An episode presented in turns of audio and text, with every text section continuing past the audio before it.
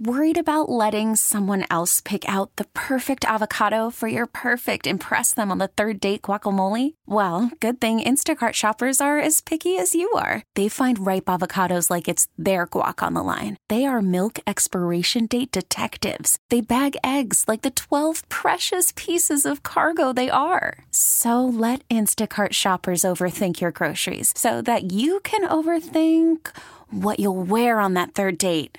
Download the Instacart app to get free delivery on your first three orders while supplies last. Minimum $10 per order, additional term supply. This podcast is brought to you by Men's T Clinic. Men's T Clinic is the team I trust with my total wellness optimization, and so should you. Five DFW locations with North Frisco, Eldorado Parkway at Dallas North Tollway now open. Call 972 GO Men's T or visit mensteclinic.com.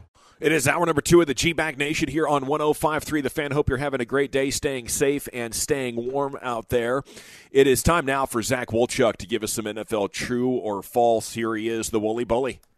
Thank you very much, Adam Schein of the NFL Network, the man who hogs all the hair gel in America. He slicks that sucker back, doesn't he? And uh, he's put together a Schein 9. And I, I want to know do we think that some of these statements are accurate, true, or if they are false? And we begin with Kellen Moore, our former offensive coordinator here with the Dallas Cowboys, and Schein believing that Kellen and Justin Herbert happen to be a perfect match. Do we see this as a successful union between Moore and Herbert, true or false? General? You know, I. Well, I was thinking about it too. Yeah, it's tough. I appreciate you saying my name and pushing me out here. I, I you know, I'm not a huge believer in Herbert. Um, I, I just don't know if he's got that jock trait. He's kind of a nerd like Daniel Jones, and I think that matters at quarterback. You got to have some gunslinger swagger about you.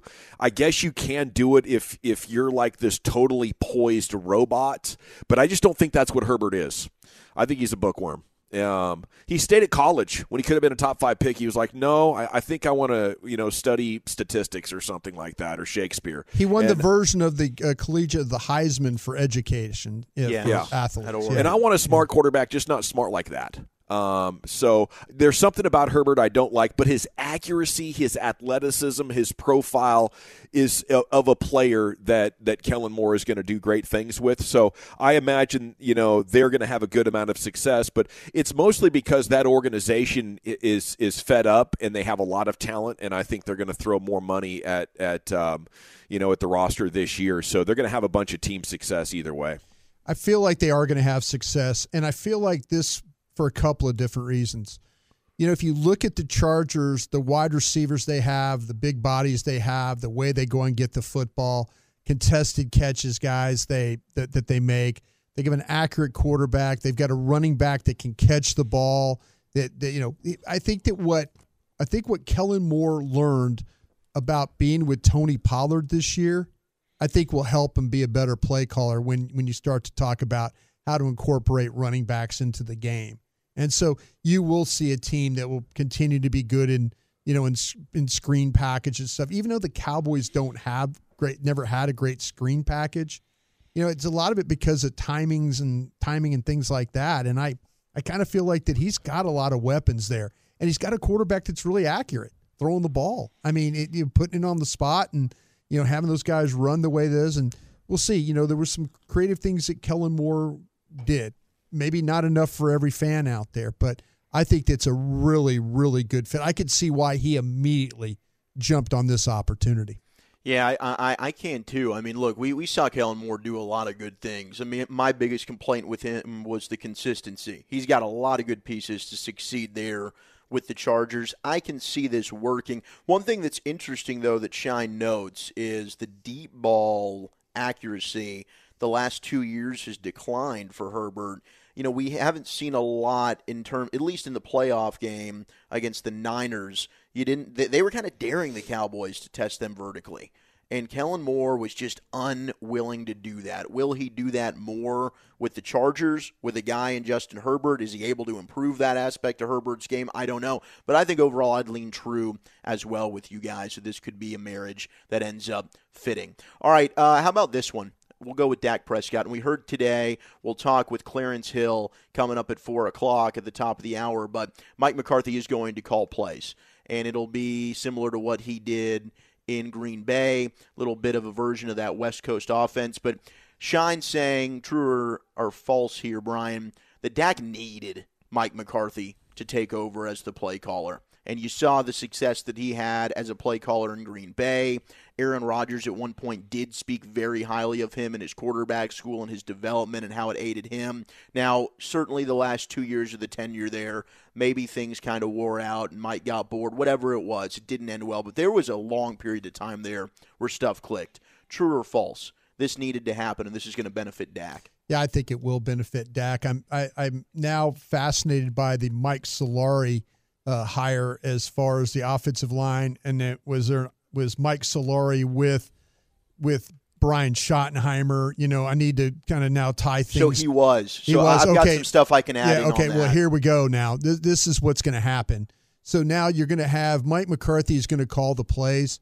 Brian Schottenheimer is going to have some kind of title here. It might not be the OC. He might become the quarterback coach. They might go out and get you know Nixon from the uh, from the Carolina Panthers to be the running back coach, but give him the title of uh, OC and with Mike calling the plays. And now you're going to have all these guys being able to kind of put things together as far as the game plan. But I, I, I've, yeah, they needed if there was if there was friction between Mike and Kellen, obviously Dak felt it, saw it, knew it. So I, I think having having Kellen out of the building and just kind of working one on one with Mike on a lot of these things, I, I think it, I think it will probably be very beneficial to Dak. Yeah, I think so as well. You know, I think the the biggest thing, and um, you know, a number of people said it throughout the year. The most memorable to me, I think, was uh, Barry Church. You know, you need to be a good running team that depends on play action to get the most out of Dak, and um, I, I, just don't think Kellen Moore is that committed to doing whatever it takes to establish the run. I, I, think running to him was just something you do to keep the defense honest. It's it's not something that you know he could really specialize in and help the team figure out ways to excel in. So as defenses got answers for their running games throughout the course of the season, he didn't have a, a way to adjust. Uh, and I, I think Mike McCarthy is going to be a lot more serious about emphasizing and prioritizing. We're not going to get stopped running the ball. We're we're going to you know execute and practice this so many times that we're really going to thrive. And now we put our quarterback in a situation where uh, he, he's going to get man looks and we'll be able to put up you know MVP type of efficiencies. I, I definitely believe that. So yes, I think it. I think it's big that the Cowboys are uh, are, are moving on from Kellen Moore, and and yes, I, I do agree that Mike McCarthy needed to do that for the future of uh, of the quarterback. Yeah, I'm, I'm going to go true there as well. And, and to add to your point there, Brian, about Mike Solari, some of the stuff, and that's the new Cowboys offensive line coach, if, you, if you're just hearing that. But so he was with Seattle. He's had two different stints with Seattle. Yes. 08 and 09, he had crossover with Dan Quinn when he was there. So his offensive lines would go against Dan Quinn's defenses, and then he came back to Seattle in 2018, and he had crossover with Brian Schottenheimer when he was the offensive line coach there. They exclusively ran more of a zone blocking scheme, but you have seen Solari show the ability to kind of use multiple blocking schemes where he's run zone. He's also done more power. Uh, so he's got a lot of flexibility here. And Duane Brown who the Seahawks ended up trading for from Houston, was very outspoken about even later on in their in the career. He's he's a technique oriented guy. He's got yeah. a very good work ethic, high attitude. He had a bunch of strong praise for Mike Solari, and he also was the architect of that 49ers offensive line mm-hmm. in the early 2010s under Harbaugh when they made their runs the NFC championships and then that one Super Bowl coached up Mike Iupati Joe Staley, some of those guys as well. So he's got a successful track record. This sounds like uh, an intriguing hire here for the Cowboys. So I'm excited to see how this one plays out. All right, next up here, NFL true or, fart, or false. DeMeco Ryans, Gavin. Yeah. Exactly what the Houston Texans needed. He's going to help turn around this organization. True or false? I think so. Um, you know, a former player that the fan base can get excited about. Like he's the right guy for a lot of reasons. Um, very good at his job. Uh, former Houston Texans player, wife from there. Um, and then I, I, do think young struggling teams can benefit from a, from a, a number of different types, but one of them is an energetic, enthusiastic guy who's going to celebrate your accomplishments on the field. And watching D- DeMeco Ryans from afar working with the 49ers, that's something that really jumped off the screen and, and how much fun it must be. So that's a team that's been struggling. All their great players fleed. They were going through some uh, tremendous crises, and, and now they're trying to emerge from that rubble as an, as a franchise franchise that actually you know knows how to build a football team, and and you know maybe this uh, this coaching hire will be a step in the right direction. Every year, this team is looking for a head coach. It appears. Yeah, I mean they haven't had a head coach mm-hmm. there. You could talk about Gary Kubiak was probably the most successful one they had, and then he had to leave for medical reasons. You know, Bill O'Brien coming from Penn State. Uh, Romeo Crennel was an interim coach there for a bit. David Culley, a one year guy. Lovie Smith, a one year guy. Man, they they haven't. They they've struggled to to hire a head coach. And, you know, if you're a Houston Texan fan, yeah, you have to appreciate the fact that one of your own is coming back and he's highly respected. Uh, you know, I I I do believe I do believe that the, the Denver Broncos that was their number one choice. I don't think it was Sean Payton. I really really don't. I I think it was I think that it was uh, DeMeco Ryans, and they were willing to move forward with that. They just couldn't get it done, and because of all the things Gavin talked about, the fact he's a former player, the wife's from there, a lot of reasons for him to come back to Houston. I, I I'm I'm I'm gonna I'm gonna take a wait and see on this one. Mm. I'm gonna mm. take a wait and see because this team has proven over the years that you know every time they feel like you feel like they might have the right guy, they really really don't. Man, the fact that two teams wanted him though, that's that's got to increase his chances of being successful. Well, I, I mean, I do. I'm going to say false, and, and this is why because I kind of agree with what Brian's saying. I don't think it's going to be the fault of DeMeco Ryans. I think he oh, could yeah. be an excellent coach. Yeah. I just think that's a failure of an organization. I agree. That's, and that's ultimately what's going to yeah, hurt. that, that's what's going to happen. You have dysfunctional owners and stuff. I'm sorry if Jerry and Steven are driving around. I don't mean to call your ownership – guys uh, dysfunctional, but that that's an organization that's got a lot of issues, a lot of deep issues there. Be great if the family sells. It's yeah. always tough when, yeah. when the guy who really owned it moves on and, and the family tries to take over. They oh, just yeah. don't know everything that goes into it and, and, the years of experience that, that helped you be a steady yeah. hand. Bob McNair wouldn't allow it to get to where it is today. No, but you know you get you get uh, you get kids involved, and sometimes it's not necessarily the best thing for the organization.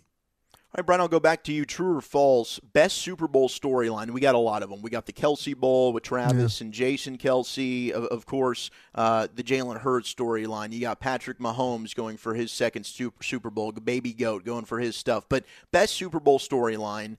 It is the Andy Reid Bowl. It's Andy Reid back in it against the team that he coached for so long in Philadelphia. This one's about Andy Reid. No, this is really about Andy Reid because it didn't end very well for Andy Reid. You know, Andy Reid had given Philadelphia everything he had, and and I, I, just remember back all the way back in 1998 when we first brought up myself, Mike Lombardi, brought up Andy Reid to Jeff Lurie and to Joe Banner, and they had no idea who Andy Reid was. And Andy Reid, Ray Rhodes gets fired, Andy gets the job. You know, the Luries remember the interview and all that, how well all that went and now you know he he had a great run in Philadelphia. It didn't end great for him there.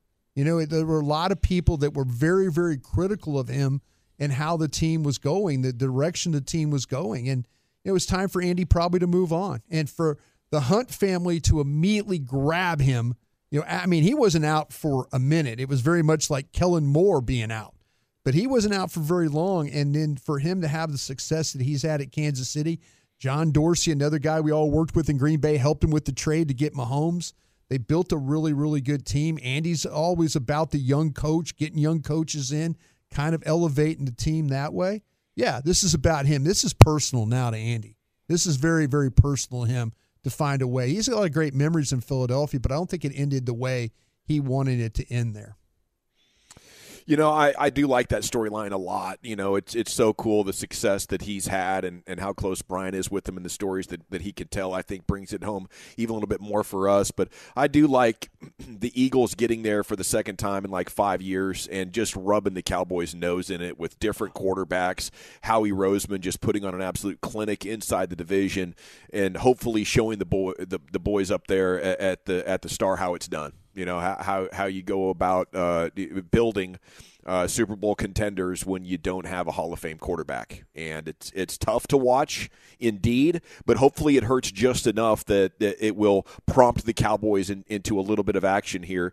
It is still a copycat league, and and you can't rule it out that they'll see something the Eagles are doing and, and want to employ it themselves.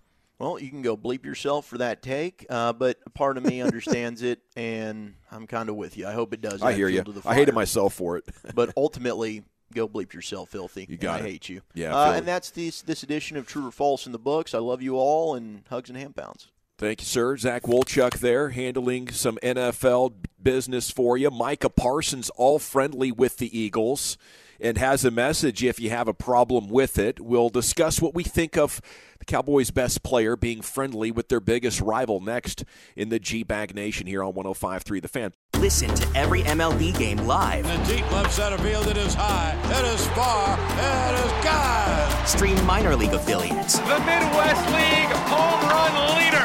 Watch the best baseball highlights and look ins on MLB Big Inning.